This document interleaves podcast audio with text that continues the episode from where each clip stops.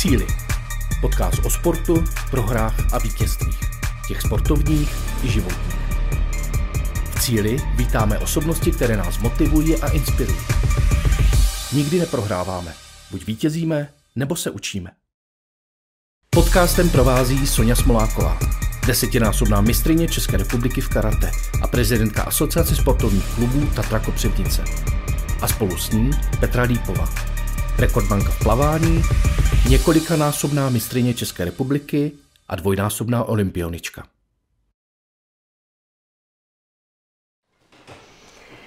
Dobrý den, přátelé. Vítáme vás na besedění v cíli, které máme naživo a zaznamenává ho kabelová televize i náš podcast v cíli. Mé jméno je Sonja Smoláková. Já jsem Petra Lípová.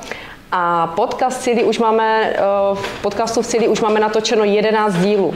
Téměř po roce jsme se rozhodli, že bychom udělali živé vysílání, naše besedění, kdy se mohou ptát i diváci našich skvělých hostů.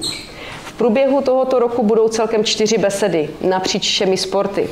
Děkujeme také partnerům městu Kopřivnice, katolické besedě, kabelové televizi Kopřivnice a celému týmu v cíli, především Petru Čaníkovi a také společnosti Tatra Trax, akciová společnost, a za všechno tu podporu kopřivnického sportu. Tak a ještě než představíme naše hosty, a nastíním dnešní průběh besedění. Na začátku máme pro naše exkluzivní hosty připraveno pět otázek, poté proběhne prezentace fotografií z jejich sportovního života a dále bude řada na vás, kdy budete mít i vy možnost se na něco zeptat. Prosím, určitě toho využijte, nebuďte nervózní, protože nervózní jsme tady především my s Petrou. tak, tak. Protože víme, že jste přišli především kvůli našim skvělým hostům, takže můžeme začít. Pojďme na to. A vedle mě sedí pán Jiří Kekrt, a je bývalý prvoligový hráč i extraligový i olympijský trenér v házené. A vedle mě pan Miroslav Bajkar, je bývalý československý reprezentant, který s házenkářským týmem skončil na šestém místě na letních olympijských hrách v Soulu. Rok 1988. Tak. Super. Tak jdeme na to. A já jsem eh, tuto část nazvala pracovně rozcvička. A pánové, děkujeme teda, že jste přišli, že jste nás za náma přijeli a vítejte na besedění v cíli. Dobrý den. Dobrý den, taky přeji. A mám první dotaz. Naši diváci a posluchači už vás znají z podcastu v cíli, kdy mohli si poslechnout eh, vaši epizodu a v něm bylo řečeno, že vás spojila kopřivnice. A prosím, můžete nám popsat, kdy a kde jste se potkali, poznali? Vzpomenete si? Teď kdo bude mluvit první, že máme dva hosty, vždycky to bylo na jednom jenom. tak já jsem kopřivničan, eh, působil jsem v Házené vlastně téměř od začátku, přicházel jsem jako hráč, pak jsem se změnil v trenéra, eh, byl jsem v tréninkovém středisku mládeže a eh, pak jsem přišel k ligovému družstvu mužů. V té době už eh, tady Míra nebyl. No byl, byl tady, protože byl, já byl. jsem se v roce 82 stěhoval mm-hmm. na Sokolovskou ulici, mm-hmm. bydlel jsem na Lešovce a na Lešovku se přestěhoval s rodinou Míra Bajgar. Mm-hmm. Takže do tohoto bytu. Mm-hmm. Ano. Takže tak, tak to bylo. No a od roku, eh, Míru jsem samozřejmě znal jako hráče, eh, když jsem ještě netrénoval, no a pak jsem ho převzal jako trenér. Mm-hmm. Je to tak, pane Mírku? Sedí to? Ano, je, to, je to tak to bylo v roce 82, mm-hmm. kdy skončil ten Kenik a Pravírka převzal ten tým, kde už jsem já byl tenkrát, myslím, půl roku nebo takhle nějak to bylo. Já jsem tady přišel v roce 81. Uh-huh. A znal jste pana Kekrta dříve, než jste tady přišel? Ne. ne. ne. Takže opravdu až ta kopřivíce vás spojila. Uh-huh. No a mě by zajímalo, teď bych chtěla, abyste popsali jeden druhého. Jaký byl pan Kekr trenér a jaký byl pan Bajgar hráč? Jsou zakažené. A můžete, jako nešetřete se, klidně můžete... Jako házené, na tvrdo. ne, to osobní souboj. Můžu začít? Začni, samozřejmě, Tak já, když to vezmu z mého pohledu, já jsem tady přišel prakticky z Bratislavy, z vojny a po vojně, kde bylo vrcholové středisko, které mě dalo hradsky hodně, hradsky fyzicky hodně, protože si myslím, že jsem pocházel teda z menšího klubu, kde ta fyzická příprava byla, nebyla na takové vysoké úrovni. No a potom, když jsem přišel tady, tak eh, zrovna jsem to myslím říkal i v tom podcastu, že se nám nějak nedařilo, protože ta příprava byla taková všelijaká a já jsem na to nebyl zvyklý, aby se hrál fotbalek na, v přípravě moc teda. No a když potom přišel Jirka ke, tady k, k nám, nebo byla tady měna trenéru, tak eh, se hodně teda vsadilo na tu fyzickou přípravu, a což pro mě, nebo mi hodně vyhovovalo a tím pádem jsme samozřejmě šli, si sedli mm-hmm. a šlo to všechno nahoru. Mm-hmm. Samozřejmě k tomu přichází ještě obměna eh, hráčského kádru a všechno, ale to už jsem říkal předtím. Mm-hmm. A změnil se v průběhu, protože jste se poznali teda v tom roce 82 a znali jste se i na vrcholu vlastně na té olympiádě. Jako trenér změnil se nějak váš pohled na pana Kekrta? Ne, ne. Byl přísný, ale uh-huh. férový, uh-huh. což si myslím, že je takové hodně důležité a e, v té trenérské činnosti, což mi, mi osobně hodně vyhovovalo. Uh-huh. Super. Tak a teď vy, pane Kekrte, jak se vám spolupracovalo s týmem, obzvlášť s panem Bajgarem? Tak pro mě to bylo složité e, v tom smyslu, že já vlastně e,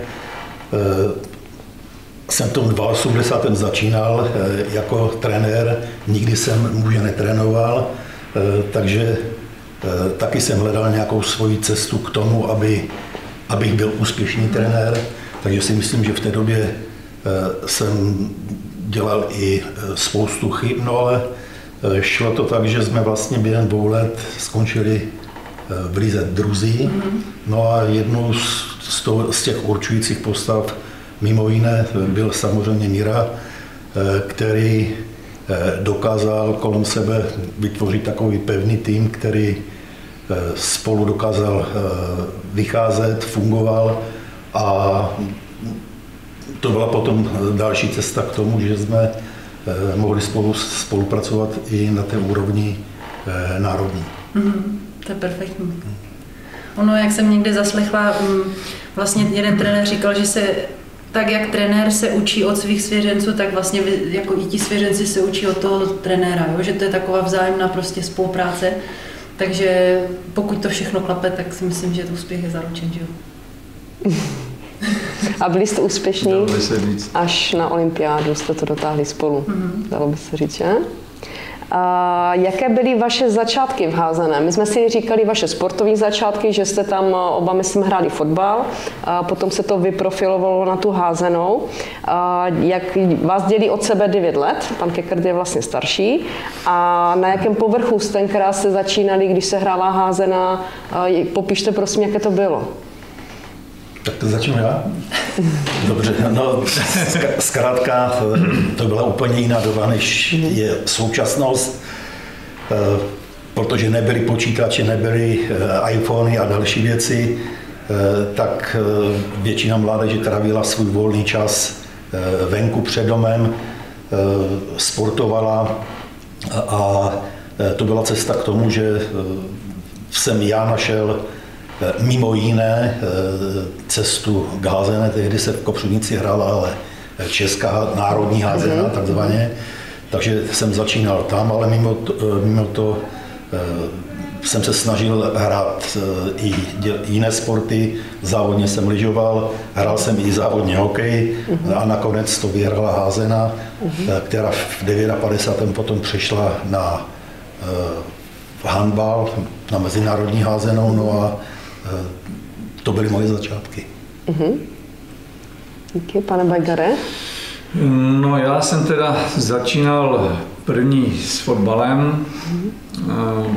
kdy můj starší bratr mě brával na fotbal, protože naše rodinka nebo rodiče stavili domek tak na nás neměli moc času. Tak ten mě nebo on měl o 7 roku starší, takže mě brával sebou. Z kraje jsem si tam jenom tak hrával, protože jsem byl ještě takový menší proti těm ostatním.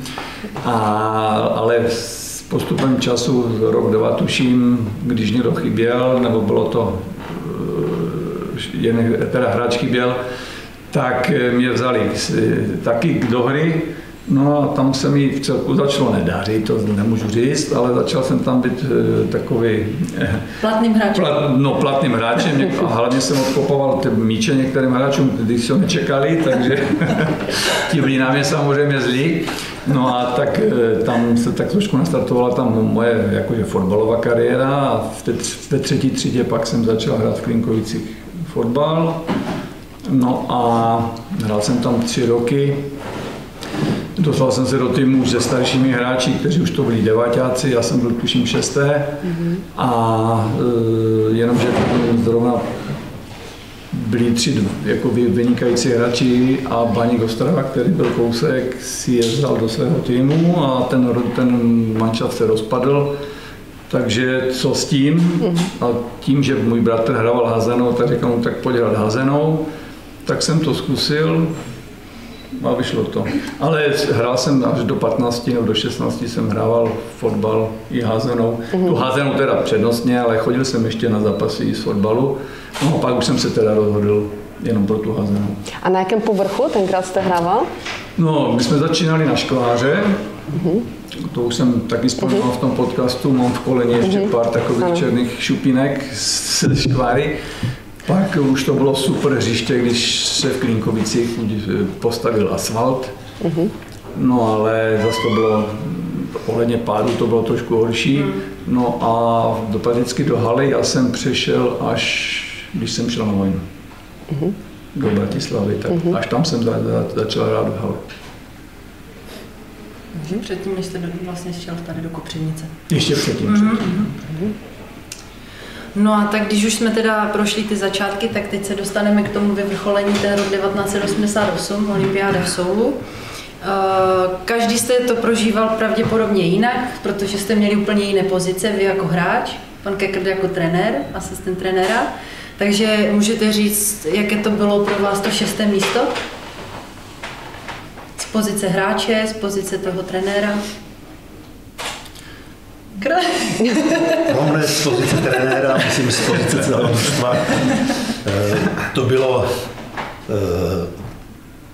upřímně řečeno zklamání, mm-hmm. protože uh, když jsme reálně hráli mm. o medaily a pokazili jsme to takovou nešťastnou náhodičkou během utkání s Korejou, takže zkrátka to bylo zklamání, ale zpětně, když se na to člověk mhm. podívá, mm-hmm. tak samozřejmě to byl úspěch. Mm-hmm. A tenkrát ale jste to cítil, jakoby, že fakt opravdu tam byl vlastně jeden gol, že? A snad 30 vteřin před koncem? Tak, tam bylo 30 vteřin, no. Mm-hmm. Kdybychom udrželi, a my byli s míčem v útoku, kdybychom mm. ten útok udrželi, tak jsme hráli o medaily. Mm-hmm. Jak málo stačí, že? Jak má, málo, ale zase zpětně jako krásné šesté místo. No teď... Zopakovalo se to od té doby, šesté místo? Ne. ne. Až ne. Ono už je problém se na olympiádu dostat. Ano, ano, ano. ano.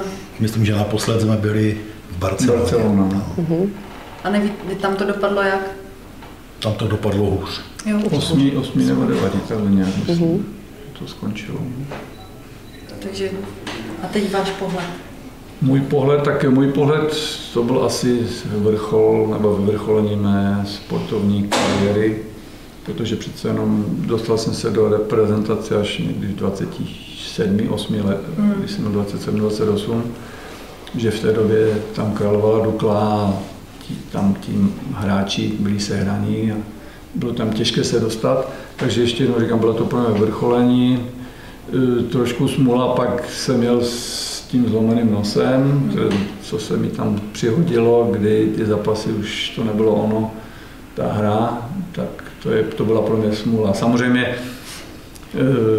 šesté místo, jak to říkal tady Jirka, super, ale ta šance tam byla hmm. obrovská, veliká. No. Přitom nám nikdo nevěřil, že jo? Já ještě, jestli můžu k tomu, eh, klobouk dolů před tím, co Míra při tom zranění dokázal. Mm-hmm. No, protože to ne každý by to odehrál. Právě, no. To je jako Tam byl ještě další eh, problém eh, s Jirkou Kotečem, který hrál pivota, tehdy byl na světové úrovni a eh, ten odjel s takovou neznámou do toho soulu s tím, že možná bude hrát, protože měl bolavé koleno a nakonec to taky ten turnaj velice zdárně odehrál. Mm-hmm. Bojovalo se. Bojovalo. Srdíčko se dalo do, do no. A tak to má být. Tak eh, následně teda oba dva jste byli trenéry, vy pan eh, Kekert už byl asistent trenéra v té době, eh, pan Bajgar teda postupem a vlastně v Německu jste se stal hráčem i trenérem zároveň. A jaký je váš pohled teď na současnou házenou a co je důležité pro práci s mládeží z vašeho pohledu jako trenérského, zkušených trenérů? Tak já teda začnu, no, já jsem teda trénoval, ale víceméně to trénování bylo jen takový, dalo by se říct, začátek. V Německu, ano, tam jsem dělal hrajícího trenéra, ale víceméně takové tu, tu teorii jsem prakticky dodělal až tady potom v Česku. Dvojku trenéra jsem si tady dělal. No a pak eh, jsem začal trénovat eh, v Baníku Ostrava, ale tam to nějak, nějak nevyšlo, z důvodu toho, že prakticky 14 dnů před, před začátkem sezóny nám od, odřekl hlavní sponzor a víceméně jsme zůstali, nebo hráči zůstali mm. bez nějakých aspoň částečných financí a pak se to začalo trošku bortit, jo, ten, ten manšaft. Takže mm, potom já jsem teda skončil, nebo víceméně jsem byl vyměněn. Dostal jsem potom ještě jednu nabídku, ale po zvážení jsem už do toho nešel, říkal jsem to i v tom podcastu. Eh, mm, moje mentalita na to není až tak stavěná, mm-hmm, na to ten mm-hmm. Nicméně pak jste měli úspěch eh, s mladšími žáky, staršími no, žáky? Ano, já jsem to trénoval ještě mm-hmm. v Polance mladší žáky, ale to bylo tím, že tam hrál můj mm-hmm. syn. Mm-hmm.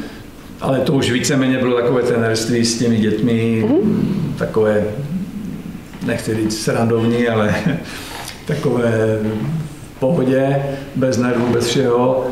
Takže tam jsem trénoval, pomáhal trénovat dva nebo tři roky ještě a pak jsem to teda ukončil, když jsem dostal nabídku jinou do jiné sportovní činnosti, kterou mm-hmm. jsem potom mhm. teda vzal. A no nicméně, ale stali jste se mistry republiky. Mm-hmm. Ano, ano, to, to bylo to byli mlad, mladší žáci, kde, kde v finále bylo v Karviné, mm-hmm. byly tam myslím pět nebo, nebo dokonce osm manšaftů a tam se všechny ty manšafty porazily a stali jsme se mistři, mistři mm. České, republiky, Česko, České republiky eh, do, tuším do 13 let, jakože to je mm. mladší žáci. A co byl klíč k úspěchu? Protože eh, vlastně s těmi, s tou mládeží je to dneska všelijaké. A co tenkrát třeba zafungovalo? Eh, mi co to, při, platilo? Mi to připadalo úplně stejně, když já jsem byl žák a získali jsme stříbrné medaile v Prešově jako Klimkovice, kdy si sedla perfektně taková parta v té době dětí, dobrý trenér, solidní, solidní zázemí. A vybojovali jsme ty stříbrné medaile, tak úplně mi to připadlo to Polonka úplně stejně, jak to všechno začínalo, jak eh, tam přišli nějací ti hráči, ale myslím jenom z Polánky, z Klinkovic, jako z těch okolních vesnic, tak si to sedlo a prakticky si to vybudoval zase takový mančav, kdy šikovní kluci, šikovný trenér, ne já, ale mm-hmm. tam byl se mnou hlavní trenér Pavel Buchna z Polánky, já jsem byl spíš takový ten druhý trenér. Mm-hmm. A teď vlastně máte na starosti individuální sport. A co je tam klíč k úspěchu u takových sportovců no z pozice je to, trenéra? Je to trošku něco jiného, protože ukočerovat 20 chlapů uh-huh. není jednoduché, nebo žen, že není uh-huh. jednoduché, když to je kolektivní sport. Uh-huh. Individuální sport má za svá specifika, kdy působit na toho jednoho hráče je taky, taky těžké, že k němu člověk jenom musí být trošku víc na druhého musí být trošku hodný, pochválit, eh, pohladit, jak se to, jak se to vezme potom podle, to, podle toho, toho dítěte. Hmm. A pane Kekrte, vy? Máte? Máte zkušenosti vlastně i s mládeží, i s, s dospělou kategorií? Tak se mnou to bylo trošilinku přímočarejší, protože já jsem vystudoval fakultu tělesné výchovy a sportu. Tam jsem šel uh, už s jasným cílem, co chci. Udělal jsem obor tehdy brana výchova a trenérství s tím, že chci být trenérem. Mm. Takže uh, když jsem dokončil školu, vzniklo tréninkové středisko mládeže v Kopřivnici. Já jsem šel hned při tom začátku do čela a to tréninkové středisko jsem vedl. Mimo to jsem trénoval dorostence. S těmi jsme získali taky přeborníka republiky, tady jeden z hráčů mm-hmm. tehdejšího družstva Ivan. A když mě oslovili v 82. jestli bych netrénoval mužskou kategorii, tak samozřejmě jsem byl k tomu připraven, i když upřímně řečeno to bylo zcela něco jiného a až praxe ukáže, že je to úplně o ničem jiném, než to, co se učí člověk ve škole. Mm-hmm. Takže mě teprve praxe učila trenérství, takže proto jsem řekl, že v začátku v té kopřivnici to pro mě bylo velice, velice složité. Chtěl jsem udělat nějaký výsledek, takže jsem se pořád nějakým způsobem sebevzdělával. Díval se na všechny strany, ta doba byla úplně jiná, protože ještě neexistovala média jako video a já nevím to, co je všechno. Takže k těm nějakým praktickým věcem se člověk dostával hůř, ale přesto všechno to šlo. No a nakonec jsme získali určité úspěchy i v té mužské kategorii. No a tak, jak to v trenérství člověk nemůže vydržet delší dobu v jednom družstvu, ta změna je nutná, takže jsem prošel řadou družstev a de facto jsem se házenou živil až do mého důchodu.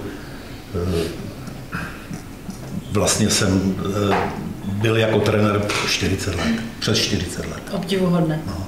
Obdivuhodné. A co se týče, co se týče mládeže, já si myslím, že ta, ta cesta na tom hřišti pro toho kluka nebo holku v tehdejší době a v dnešní době je stejná, že mají stejné cíle, mm-hmm. že zkrátka je to o, to, o tom je na to hřiště dostat, a zaujmout a pokud to zaujetí u nich je a na trenérovi a tom okolí strašně záleží, mm-hmm. tak potom do toho mají chuť a tak jako před těmi 40 lety, tak i v současnosti si myslím, že ta cesta k úspěchu, k úspěchu je úplně stejná. Mm-hmm. To nějak souhlasím. No mě po tom vašem příběhu už vlastně, jak jsme, si na, jak jsme natáčeli díl v podcastu, tak když jste říkal svůj příběh, když jste řekl, že v Kopřínci se začínal s mládeží, tak mě napadlo, jestli by se kolečko neuzavřelo, že byste opět trénoval v Kopřínci mládež. A tím to dovršil. No, je to, je to tak, že eh, trénuju občas, mm-hmm. občas, eh, ale své vnučky vzubří. Mm-hmm. Takže Eh, ale přiznám si, že do Kopřivnice jsem se vždycky jako trenér chtěl vrátit. Mm-hmm. Bohužel tak... se to nepovedlo. Třeba? Nikdy neříkej nikdy? No, to už si myslím, že Teď ne. už to bude spíš víc pro zábavu, si tak. myslím. Že... A jak to jde holkám teda? No začínají. Ještě mm-hmm. nedávno nevěděli, co to házena je a teď už je to baví. Pro mě je důležité, že tam chtějí, ano. Eh, že se cítí v kolektivu dobře mm-hmm. a že už občas dokážou i Eh, přihrát, dát gól a mít z toho radost. Takže to je mhm. pro mě důležité. Tak se paráda. Tak, zvládli jsme teda uh, rozcvičku a teď bychom si dali stretching. Co vy na to? Máme pro vás eh, a pro naše diváky nachystány eh, fotografii. Fotografie, děkujeme, že jste nám je zaslali. Já jsem vás poprosila před eh, beseděním o nějaké fotky, takže bychom se podívali a poprosíme vás o komentář. Takže my se tak nějak můžeme posunout. Já vám dám, pane Kekrte, tady Petr.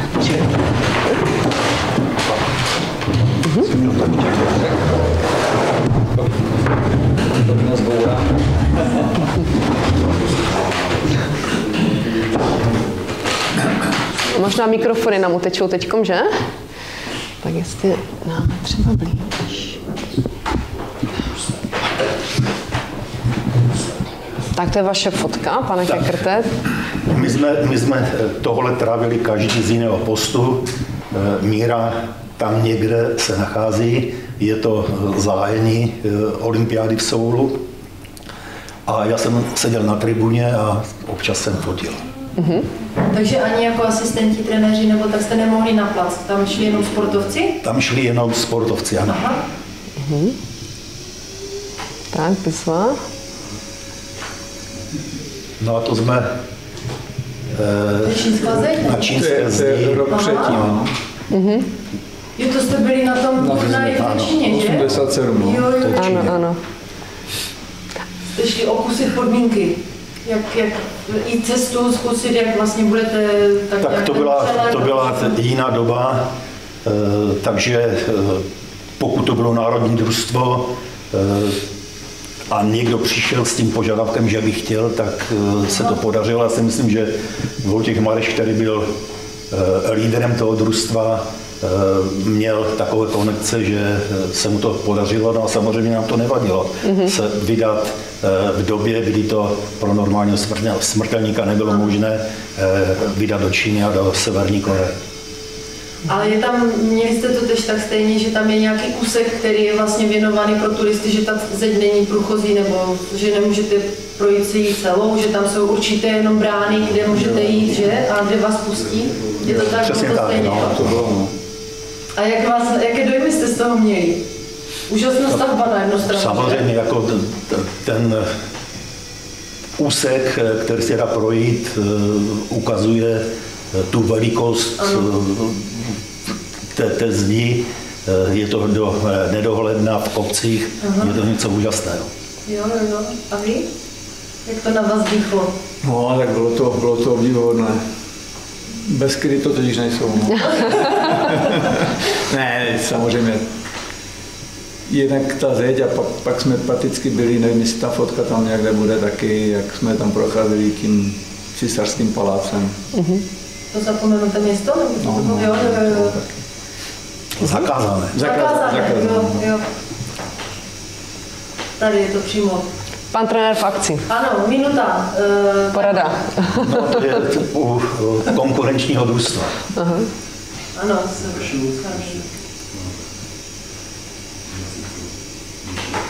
Tak, to máte se slavnou tenistkou. No to jsme v Soulu, eh, v olympijské vesnici, uh-huh.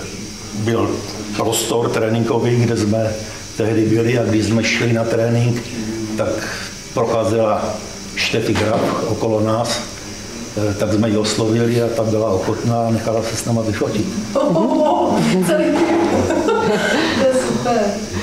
Aha. Vy jste tam tež, někde? Jo, jo, někde jo. Tady na kraji hned. Na kraji. Aha, trojka. Aha.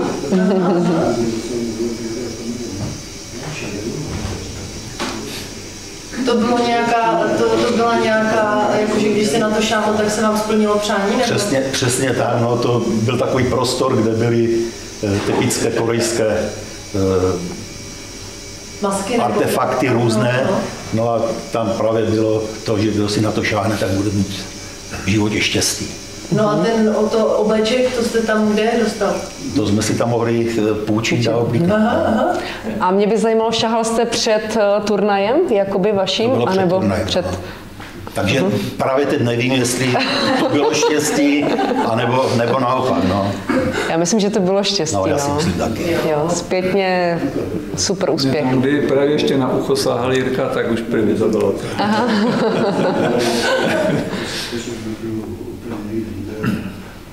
Tak, tady je prezident. Na, to už je úplná historie, tam ještě Franta Bruna, že to je družstvo možná z roku 80, eh, 76, 77.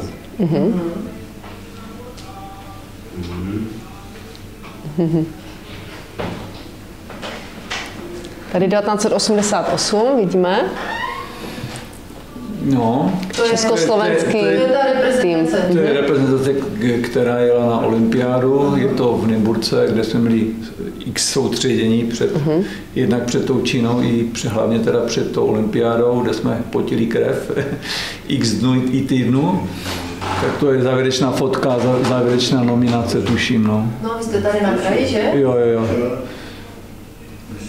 A pan Kekr dolní řada, třetí zleva. No ne, ne, ne, to není ještě závěrečná nominace, to je jenom nějaká šir, širší kádr. Teď se dívám, že někteří kluci tam nebyli. Já si myslím, Miro, že to je družstvo, ne vlastně to je rok 88, ale to je pravda. To asi v příprava, jak jsme měli, protože to je v Nymburce, tak jestli to je ono. No a jako v tehdejší době to bylo tak, že eh, my jsme trénovali jako národní družstvo možná 150 dnů eh, v roce. Jo, V různých fázích 7 až 10 denních. No, jak to teda probíhá? Tam širší nominace, potom vy vlastně nějak vyberete ještě z té širší nominace nějaký, jakoby ten, to reálné družstvo pro tu... Ten závěrečný pro ten turnaj, zápas, no. Pro ten závěrečný turnaj, nebo No, během To vždycky- té doby se zkouší řada No, hráčů.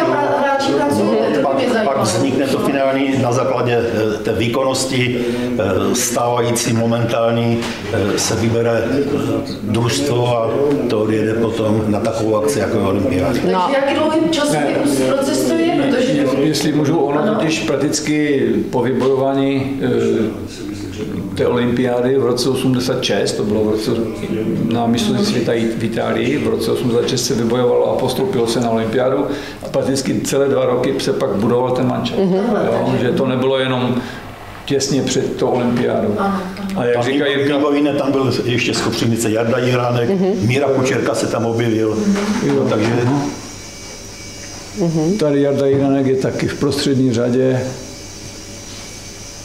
A jak to bylo těžké pro vás jako trenéra vybrat tu konečnou, konečný to počet je, hráčů? to je vždycky těžké a můžu říct, že když se občas eh, setkám s někým, tak Aha. eh, třeba eh, Maťo Lipták, který je trenérem na Slovensku ještě stále a přijede, tak řekne, ty jsi mě na tu olympiádu nevzal, protože tam dělal tehdy škandík. Jo. Takže vám to nemůžu zapomenout do jako- teďka. tak teď už je to z legrace, ale samozřejmě Ano, to není, není vůbec příjemné, protože eh, já to beru sám za sebe. Já jsem vlastně až do eh, konce nevěděl, jestli pojedu nebo Aha. nepojedu, protože tam ty zakulisní boje, Mhm. jestli má jet tenhle novinář nebo tlen- tenhle trenér, to si myslím, že existuje i v současnosti.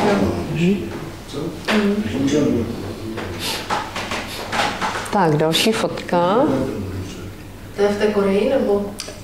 To je, to je v Koreji, ano. Jste si šli jako turisti někde, že?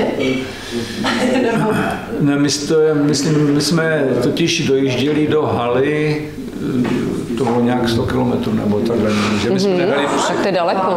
jsme, jsme dojížděli, takže vždycky, když jsme čekali na autobus, tak se, myslím, vytvořila taková ta skupinka a se fotilo. A nebo to je po tréninku takové nějakém. Že máme tady na ty výsačky na Ano, krku. karty. No. Tak, To je tež, nebo to je tady? Ne, to je, to je tady už, to je dokonce s Klímkový, mám taky dám. To je dres staré gardy. starší tak, staré, starší. tak, olympiáda opět. No to je, jak jsme se seřezovali právě před tím nástupem na ten stadion, tak e, tam byly ty různé země, včetně černých, bílých, modrých, dalo by se říct. Tak jsme si tam taky vyhlídli, to je Gabriela Sabatini A taky. každý z nich dostal parfém Jo. se jménem Sabatiny. Ona už v té době měla. No to, to ještě ne, si dám srandu. Ne, určitě ne, určitě ne. Ale jak jsem přijel z olympiády, tak moje maminka potom měla jenom Gabrielu Sabatiny. Dokonce ještě teď ho tam někde má. tak to bylo to na seřadišti před, před tím nástupem. A byla ochotná teda se takhle s každým jo. vyfotit. Eh, Toto je eh, tak přípravný turnaj, kde reprezentace byla tady v Kopřivnici na turnaji a hrála s ligovými manšafty. A v té době tam byl na zkušenou i Mira Kučerka, který byl můj jeden, dalo by se říct, z nejlepších kamarádů, bydleli jsme kousek. Naše děti vyrůstaly spolu, takže jsme si udělali v té době takové foto.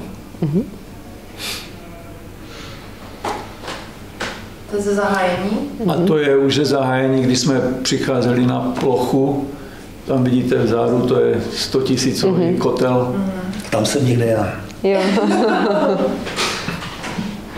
Ta atmosféra musela být úžasná, ale nezapomenutelný Jo, jo, zážitek, jo, že? určitě, určitě. A korejští Korejci, oni mají jako takový ten duch pro tu organizaci, pro to dělat to velké, ohromné, že? Si myslím, že to muselo být Tak oni v té době se hlavně chtěli ukázat. jo, ten korejský styl a jo, ten rozdíl mezi severní, jižní Koreou, eh, tlak eh, sovětského svazu tehdejšího, eh, Číny na to, že eh, je to špatně a eh, že v té jižní Koreji je všechno špatně a ono to bylo úžasné. Jo. To, to byly úplně dva eh, rozdílné eh, národy, byť zkrátka eh, to, to byl, byl jeden národ, No jasné. Mhm. ale ty země byly úplně rozdílné.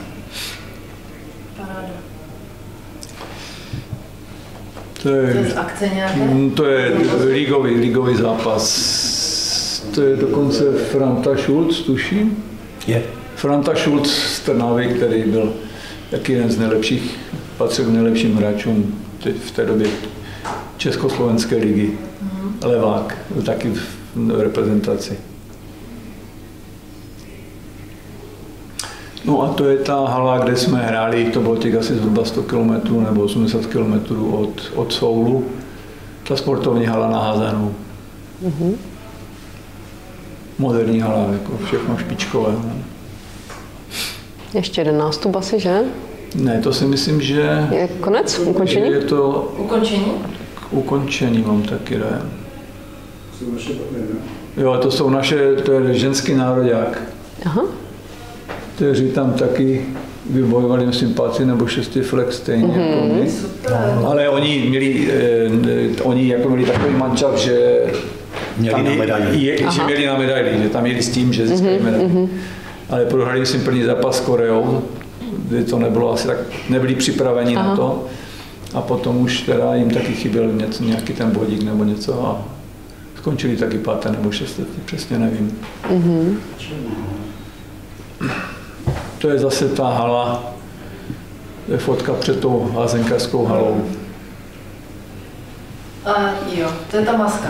No a to je, to je ta zázračná maska. To je doktor z Brna, který tam se o nás taky trošku staral, který mi to stvořil nebo vytvořil. Eh, Jak se vám přes to koukalo, koukám, že to zase... No, va- vadilo, no vadilo to tady, tady to samozřejmě vadilo, ale já už ji teda nemám, protože když jsem se vrátil z olympiády, tak někdo, někdo, někdo si zlomil nos, tak přijel za mnou, z házenkářů tady, já nevím odkud, a přijel za mnou, jestli mu to nemůžu půjčit, tak jsem mu to půjčil a už to potom nějak se polámalo. Jo. Jo. Takže jsem to hledal, ale už jsem to nenašel.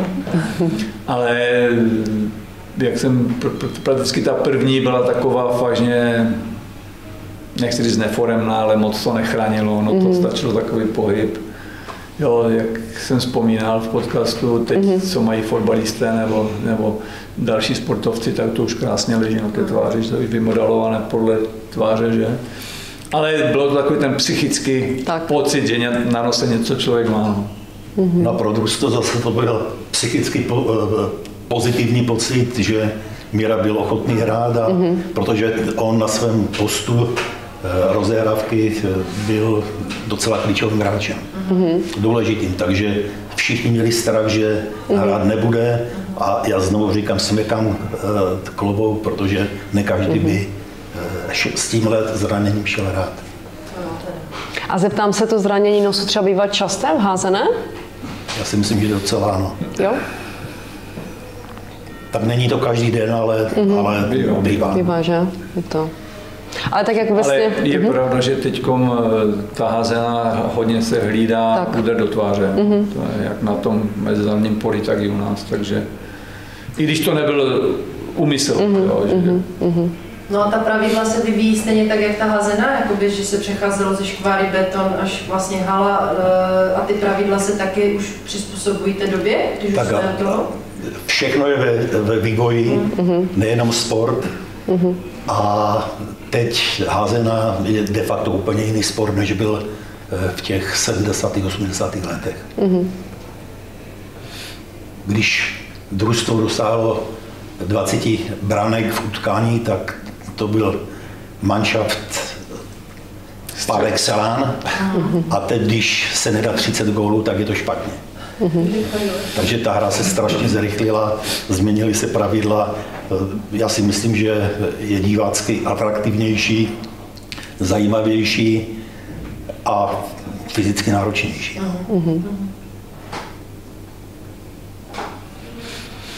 Taky z akce? Tak to je tady taky z ligy. Z ligy, no. Jo. Trnava je to, no. Bylo to v kalendáři někdy? To je Mesiary, no to tam. Nevím, ale tu fotku mám doma právě. Takže, no je to možné, je to možné, že já mám i noviny, takže to bylo v novinách. Mm-hmm.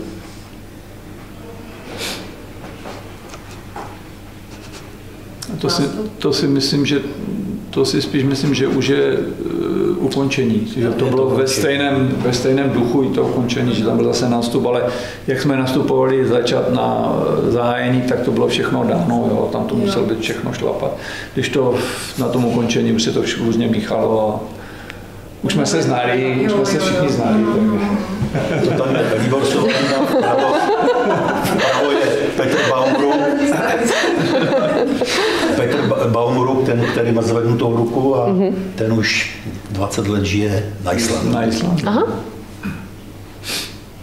Ale atmosféra uvolněná, spokojení asi, jo, jo. že? To je, tak jsem Nakonec. to, tak jsem to chtěl jo. říct. Že to už takové uvolněnější, nebo uvolněné. A ty malušky tam vlevo. To je nějaký, co se se zlatouval. Tady ten? No. Ne, ne, ne. To je, nějak, ne, to je nějaký bodyguard, tuším.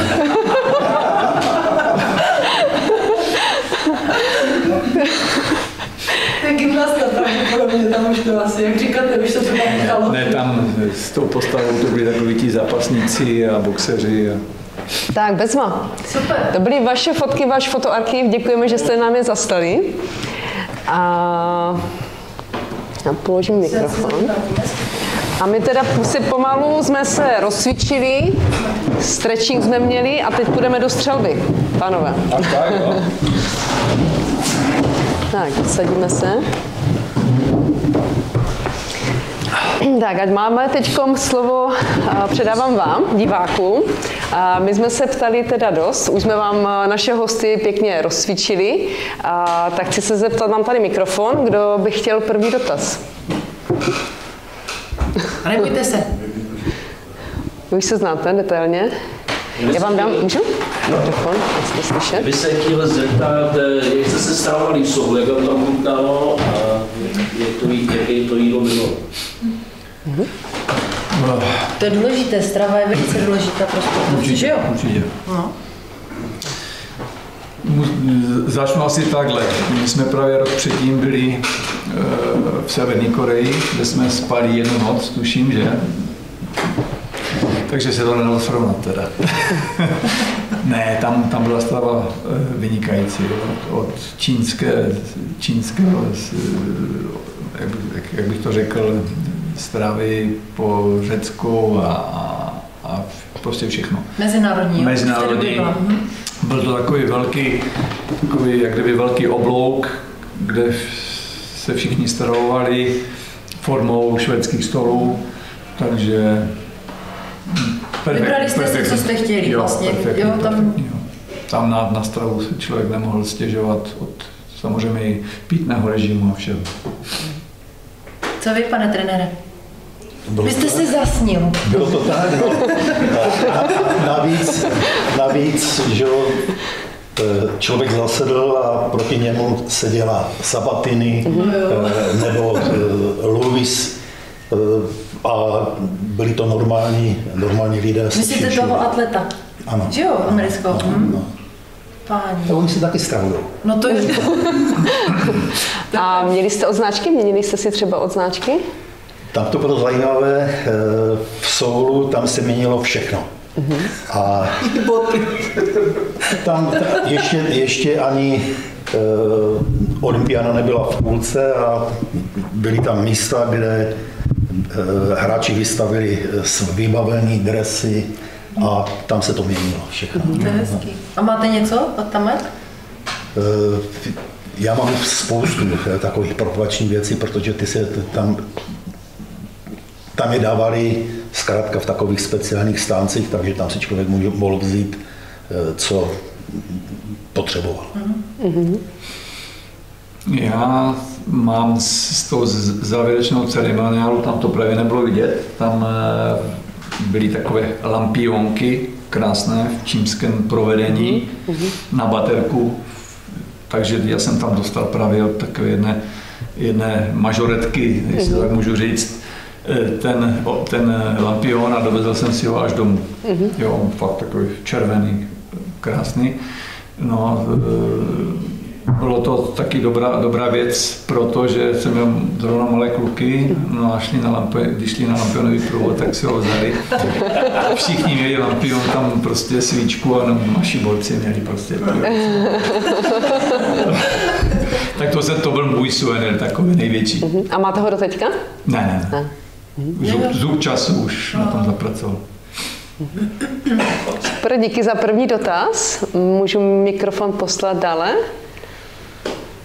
A nebo já mám teda, my jsme se nachystali s Peťou, Kdyby takže to vezmeme. A my jsme se dívali vlastně na fotky z Nymburka, kdy jste říkali, že dva roky probíhaly nějaké kvalifikační zápasy, skládalo se mužstvo. A vy jste zmiňovali kopřínského hráče, že tam byl taky s váma. Jiránek. Jarda Jiránek. Mhm. A já bych se chtěla zeptat, nemyslím to konkrétně na pana Jiránka, ale obecně, co dělá jakoby ty rozdílové hráče, co chybí eh, danému sportovci, aby jel na tu olympiádu, aby jel eh, reprezentovat naši zemi. Co dělá, co je ten skok jakoby mezi extraligovým hráčem a tím reprezentantem? Já to řeknu.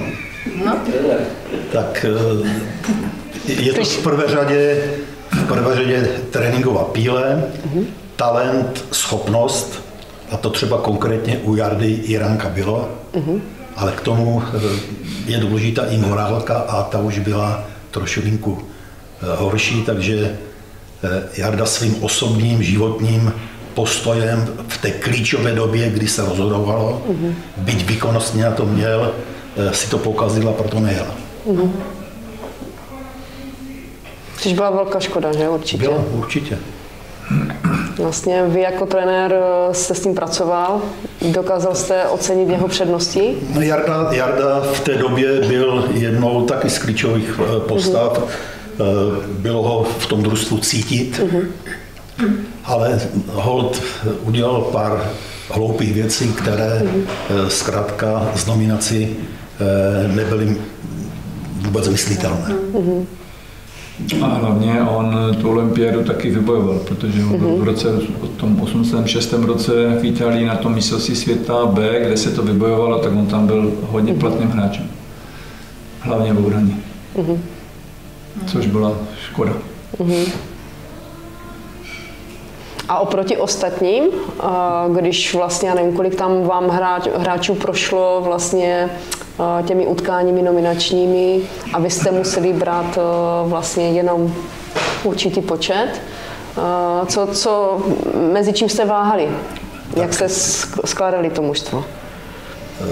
Ta doba eh, od toho roku 86 až po olympiádu, to znamená skoro dva roky nebyla jenom o tom, že jsme hráli, my jsme tvrdě trénovali a přitom jsme hráli vždycky jsme to měli zacíleno tak, že jsme určili nějakou nominaci. Už tehdy jsme měli představu o tom, kdo by měl být stěžejním hráčem na daném postu. Měli jsme představu o koncepci družstva, což je důležité. Ne každý dokáže zvládnout koncepčně to, co je před něj předloženo, takže i to jsme si potom v těch zápasech na té mezinárodní úrovni nějakým způsobem testovali. No a pokud se nám to nelíbilo, tak jsme přizvali někoho jiného a hledali jsme to optimální složení během těch dvou let. Takže tak to je a mnohdy je to o tom, že ta výkonnost těch hráčů je srovnatelná a pak rozhodují vztahy v kolektivu, jak se ti hráči mezi sebou cítí, jak, jak do toho kolektivu zapadají a to je potom při té nominaci rozhodující. Hmm, pravda. Máte ještě někdo nějaký dotaz? Chtěli byste se zeptat, co vás zajímá? Hmm. Chtěl bych se zeptat na nějakou takovou užší spolupráci s americkým týmem Hazene. To bylo, ne? Jestli byste nám to mohli přiblížit znovu nebo nějak osvěžit, já, já, to, zapomněl. já to můžu. Eh, během, během eh, olympiády eh, se Vojta Mareš anebo americká strana s Vojtou Marešem skontaktovala a hned po skončení olympiády se stal Vojta Mareš státním trenérem amerického družstva, družstva Spojených států a házena ve Spojených státech nikdy nebyla nějak populární, ale američané věděli, že je to olympijský sport a jako každý správný američan chce něco dokázat. Takže Vojta dostal za úkol dát dohromady skupinu hráčů a z těch hráčů udělat družstvo tak, aby se na tu olympiádu kvalifikoval. No a bylo to tak, že on jezdil po univerzitách a de facto skládal to družstvo většinou z basketbalistů. Uh-huh. A teprve ty basketbalisty učil tu házenou hrát. A protože tam se házena nehrála, musel jezdit po Jižní, Severní Americe hledat soupeře, tak se mu jevilo Eh, asi nejjednodušší to zkusit eh, v Evropě, tak aby zkrátka trénovali na evropské úrovni eh, a aby hráli proti evropským družstvům. Takže to bylo tak, že jednou kolem druhé hodiny ráno jsem měl telefon, mm-hmm. ozval se mě Vojta, že má určitou představu a že bych chtěl, abych nějakým způsobem zblbnul vedení svazu. Mm-hmm. To se nám podařilo. No a během půl roku e, přiletěli do Nymburka američané a ti rok nebo dva roky hráli e, naši ligu. Ze začátku e, všechno prohrávali, ale během času už se stali konkurenceschopnými a byli tam hráči, kteří už měli i světovou úroveň. No a oni se Eh, potom s tím Vojtou na tu olympiádu i na mistrovství světa kvalifikovali. Super. Takže tak to A bylo. který rok to prosím přesně byl? To, jsem to bylo, eh, tuším, v roce 92. Takže se připravovali do Atlanty, předpokládám, 96, jo? Jo, jo, jo. jo. Mm-hmm. No.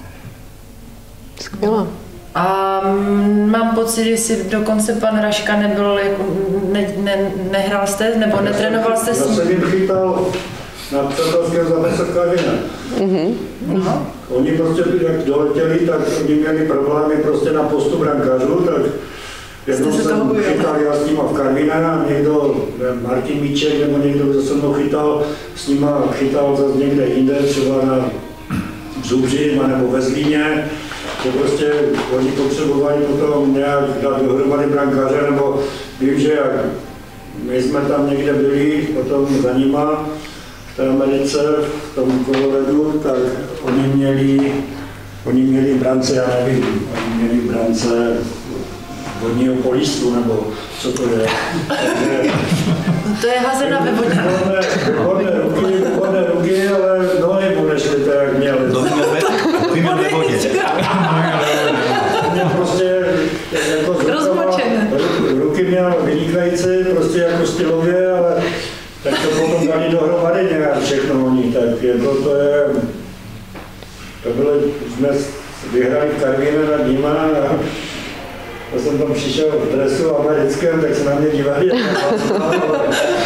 Já říkám, tak mají problémy s branářema, tak nic se nezadělá. No, tak. Chytá se to nima, no. Páni, zkušenost, super. Zážitek.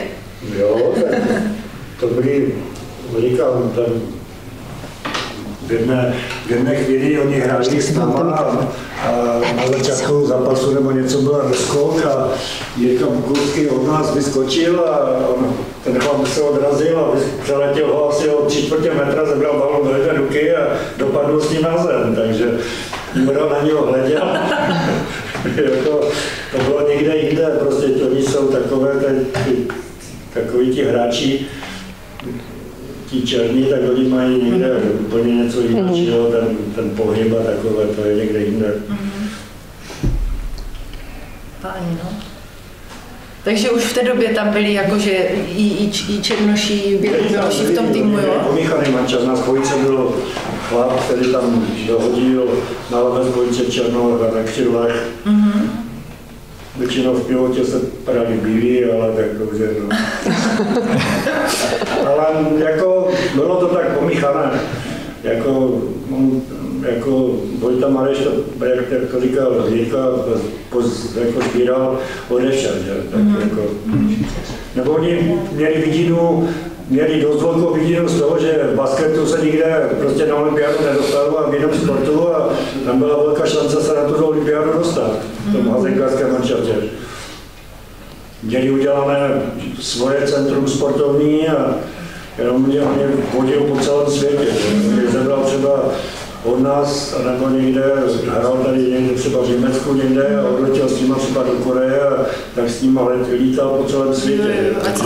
Nebo, jestli můžu, anebo pozval družstvo z Česka jako sparring pan- partnera, aby mohl proti ním hrát a to byla Kopřivnice. No, my jsme No, no, v no. 90. No. roku a potom asi, já nevím, jestli to bylo za dva nebo za čtyři roky, tam letělo, myslím, v Zubří Zubří. nebo někdo.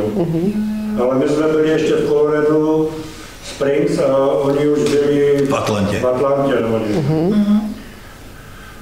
Ty jo, no vidíte. Takže tam bylo, tam bylo družstva ženské hazenkářky, všechno, jako jo, že v tom centru byli plavci, Němci a takový, to v té době, já nevím, generaci, tam byli plavat v centru, prostě spali a ráno už vyjížděli někde pět nebo kolik jeli někde dál, někde třeba na bazény. My jsme to měli přímo v centru, takže my jsme bydleli a přišli jsme 50 metrů, přešli jsme jenom oval atletický a tam bylo pozemkářské hřiště, na kterém oni většině hráli, jako hodili míčky, to lítalo všude možně po cestách.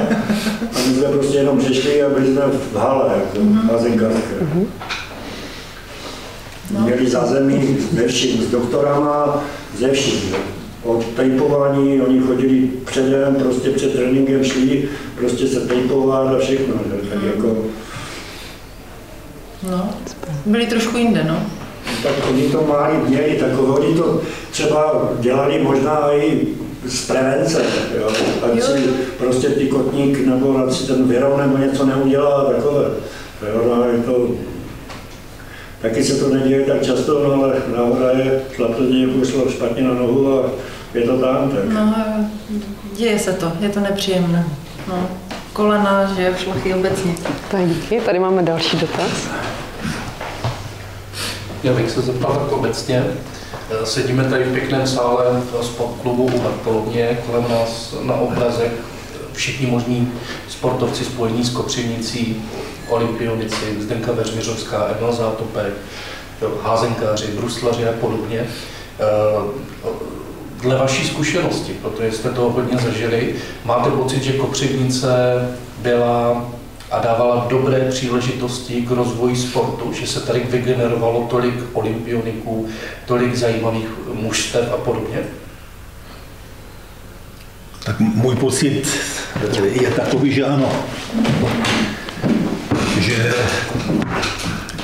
skutečně tady eh, byly podmínky, eh, bylo zázemí, to bylo ještě za v době komunismu, které v jiných městech nebyly. Jo, takže nám řada konkurentů záviděla a nejenom vázen, ale všeobecně. No ale eh, bohužel eh, začala moderna, eh, změnil se systém a udělala se i řada špatných věcí. Zrušila se řada systémů, které bez sportu fungovaly a de facto po 10-15 letech se začínalo znovu. Takže to se přibrzdilo a to byl i problém potom kopřednického sportu. A mám, můj pocit je takový, že od té doby eh, ten vývoj eh, nejenom sportovní, ale co se týče i zázemí, eh, hřišť a, a podobně, že to v Kopřivnici stagnuje. A jestli já můžu tady k tomu, pro mě Kopřivnice bylo ideální město, nebo je, si myslím, že je ideální město pro sport, protože když já jsem tady přišel, tak tady se hrála první liga e, házené, volejbal, tuším druhá liga, hokej tady třetí liga, eh, tenisové kurty, fotbal, jezdila se tady nahoře, na ovale, plocha dráha. plocha dráha. Takže i pro život tady těch lidí, eh, to si myslím, že bylo výborné, ale jak říká Jirka, v té době víceméně za totality to financovala hlavně Tatra nebo Tatra, tak byly ty podmínky tady k tomuto dobré. A hlavně nemuselo se nikam jezdit autobusem. My jsme tady jezdili z tréninku do haly na oběd na kole. Mm-hmm. Celý mančav skoro. Jo. No a s tím systémem to by mě zajímalo, jako je, je něco konkrétního, nebo eh, jak jste říkal, že se změnil systém a že to postihlo i kopřivníci, tak co udělat, aby se to třeba zase zle, začalo zlepšovat? Tak tehdy se vybudoval e, takzvaný systém talentované mládeže od tréninkových středisek pro žáky přes střediska vrcholového sportu až po s cílem dosáhnout úrovně národního družstva bez ohledu na jaký, o jaký sport se jedná. A e, to nebylo jednoduché vytvořit organizačně, finančně, bylo k tomu třeba řada lidí, kteří to uměli. A to všechno fungovalo vlastně až do toho roku 90 a ta střediska opravdu tehdy produkovala eh, sportovce na eh, vysoké úrovni. To bylo eh, po 90. roce vyhodnoceno jako špatná věc, všechno se zrušilo, aby se to po 15 letech znovu začalo budovat. Takže teď se to buduje de facto ve stejném duchu, jako to bylo tehdy. Máte ještě někdo nějaký dotaz?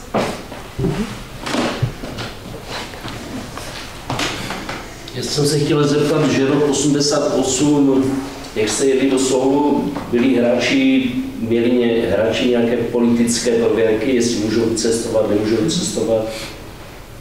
To ještě byl komunismus, že? Tak to se dělo i na dovolenou třeba, že? Tak jestli to ještě bylo, v tom sportu bylo, že některý hráč by tomu nemohl odjet. Mm-hmm. To myslím, ne. Já si myslím že ne. Já si myslím, že ne. Uvolněné. No, jako ne, ne, ne, nebylo, to, nebyl, nebyl. nebylo to uvolněné, ale zřejmě ten posun z ligových družstev směrem k reprezentaci byl takový, že už tam ti hráči nějakým způsobem byli prověřeni a že my to prověřování jsme nepocítili jako trenéři nebo, nebo, nebo i to družstvo jako celek. Ale je to faktem, že když jsme jezdili e, třeba s družstvem Kopřivnice, tak jsme chodili na školení a jako někdy to bylo až směšné. Takže u, u toho nároďaku jsme, jsme to nezažili. Navíc si myslím, že když jste se sešli v tom 88. a jeli jste do Soulu, tak většinou, jako, myslím si, že většinu vašeho káblu tvořila Dukla. A to byli vojáci.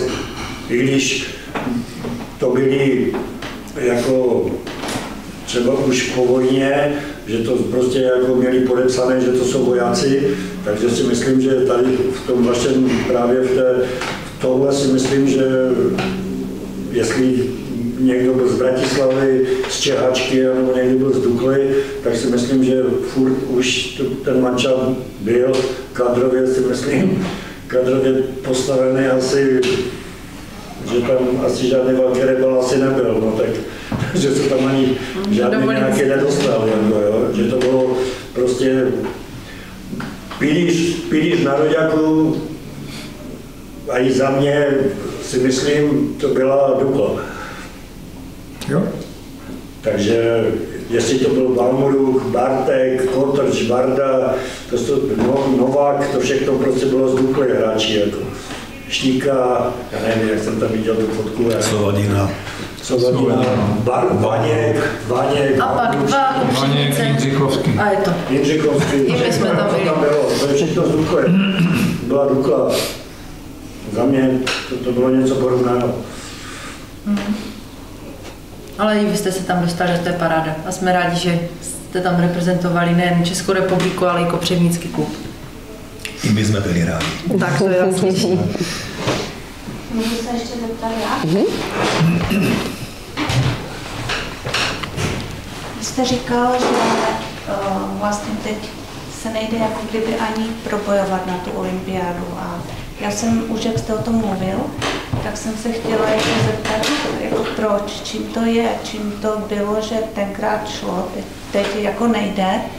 A teď jste mluvil o, tě, o té jako kdyby 15 leté nějaké mezeře. Jako myslíte si, že to je tím? Myslíte si, že teď nás jako to znovu čeká? Nebo ještě je někde, protože já to vnímám, já dělám na městě a já to vnímám tak, že eh, podporuje měst, třeba města jako obce, podporují sport hodně. Podporují mládež, mládež eh, trénuje vlastně zdarma, města hradí veškeré nájmy na sportovištích a jako myslím si, že ta podpora sportu jako taková je. Tak se chci zeptat, jako opravdu je to tě, tou 15 letou mezerou, nebo na, teď nás čekají lepší časy, nebo jak to vidíte? Tak ten systém se určitě e, z, změnil a já to e, vidím tak, že e, ten výběr a práce s těmi talenty nebyla na té úrovni, na jaké postupně začala být ve světě, ve světě. Já si jenom vzpomínám dobu, kdy jsme se my připravovali na olympiádu a jezdili za náma francouzi, kteří v té době nic neznamenali, když my jsme hráli buď klubově proti francouzům nebo na úrovni reprezentace, tak se nestalo, že bychom s nimi prohráli.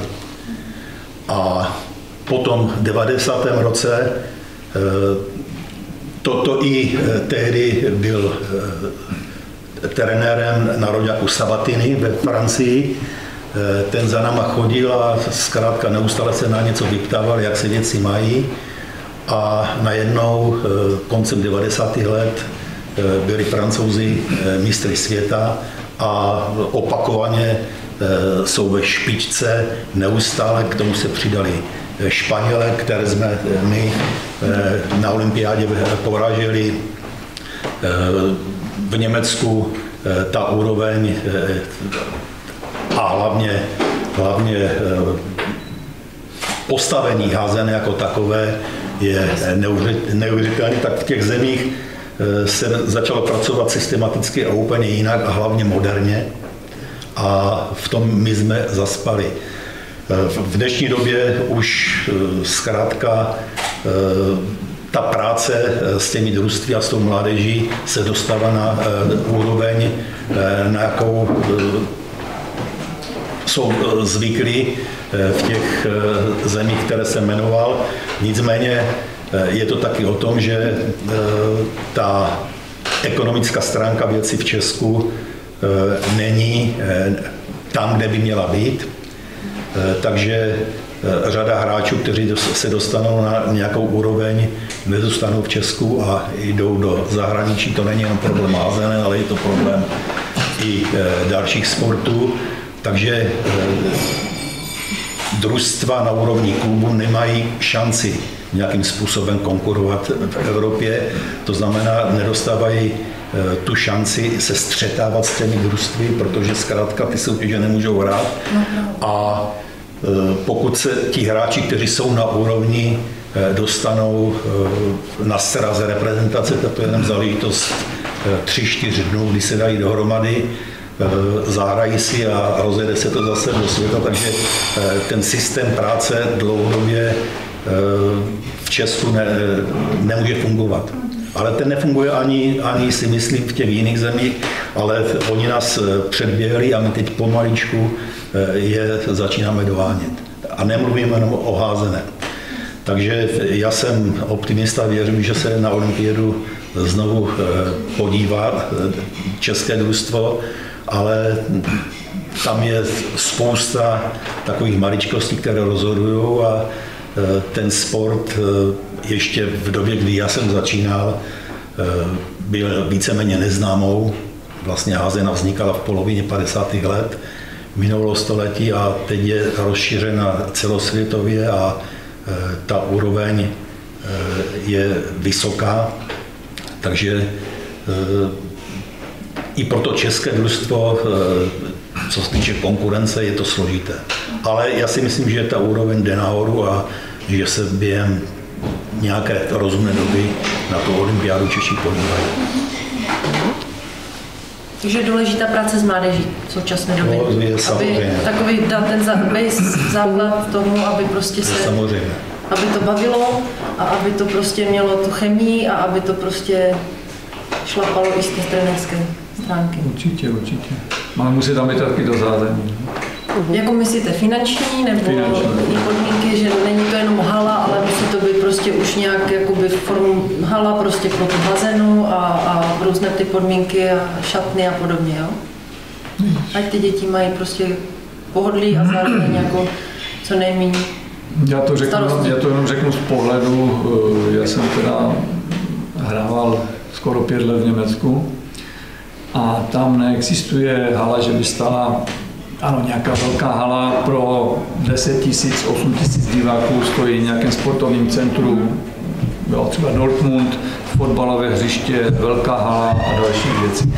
Ale v každém malém menším městečku i v těch větších městech, kde je škola, tak u toho je hala. Hala dopoledne slouží pro děti školní, odpoledne slouží pro sportovce.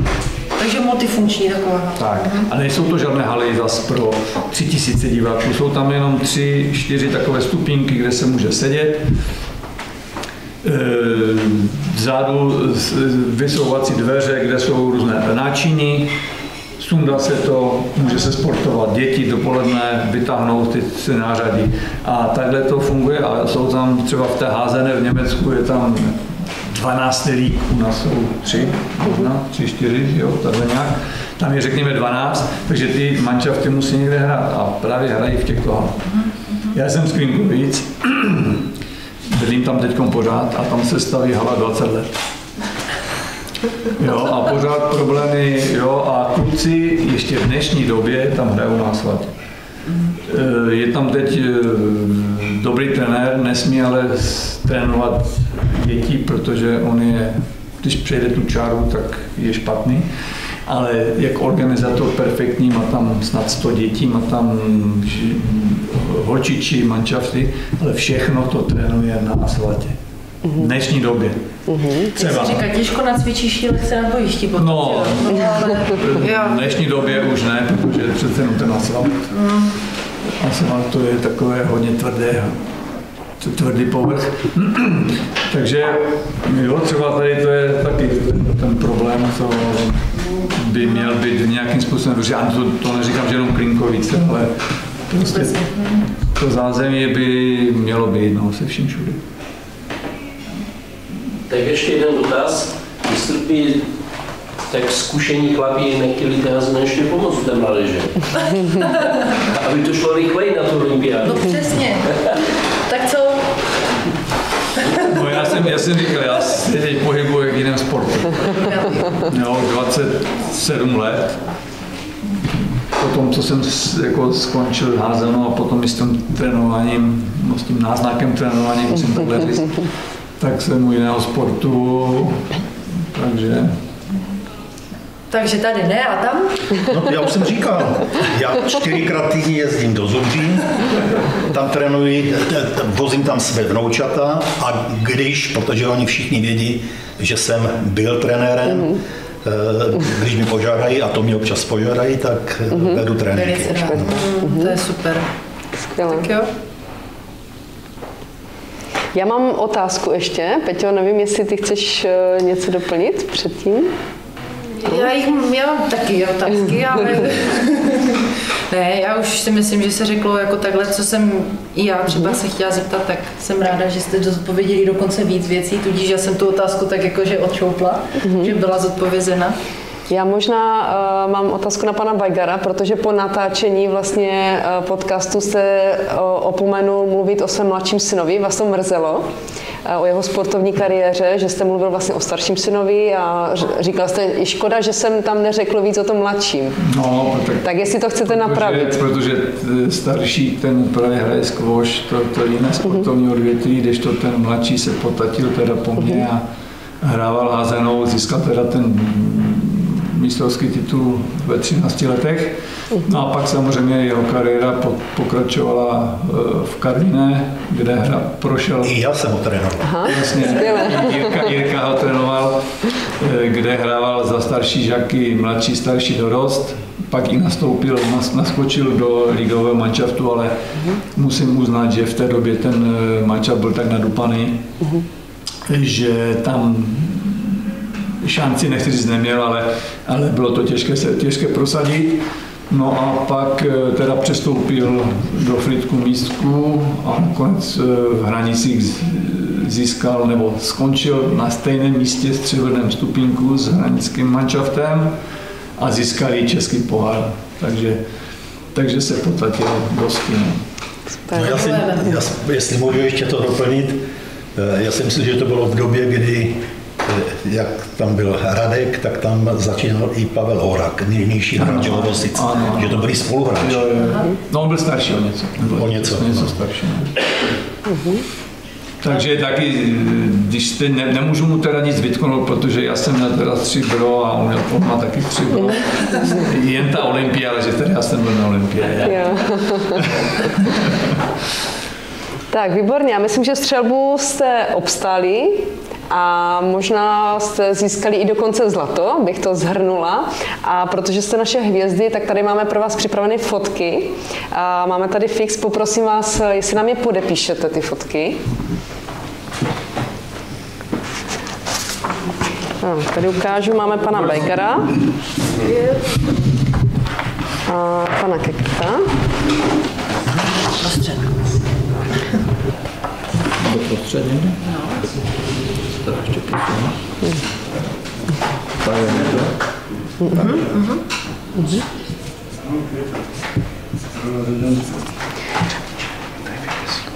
A mám, mám vzít ten rám teďkom, nebo skutečná, nebo jo?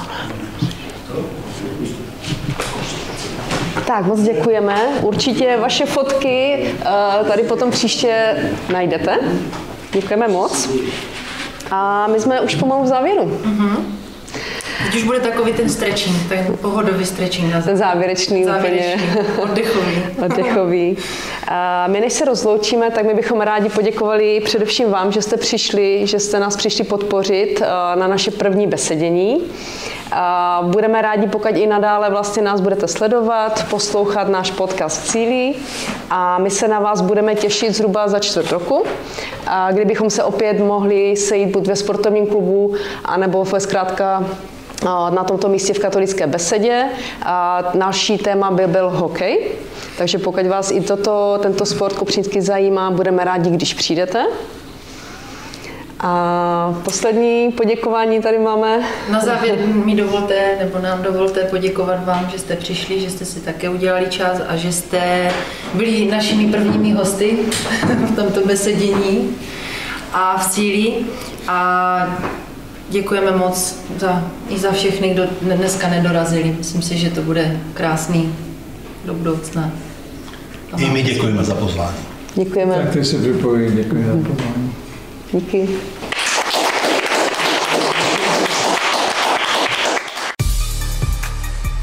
Cíly. Podcast o sportu, prohrách a vítězstvích. Těch sportovních i životních. V cíli vítáme osobnosti, které nás motivují a inspirují. Nikdy neprohráváme. Buď vítězíme, nebo se učíme.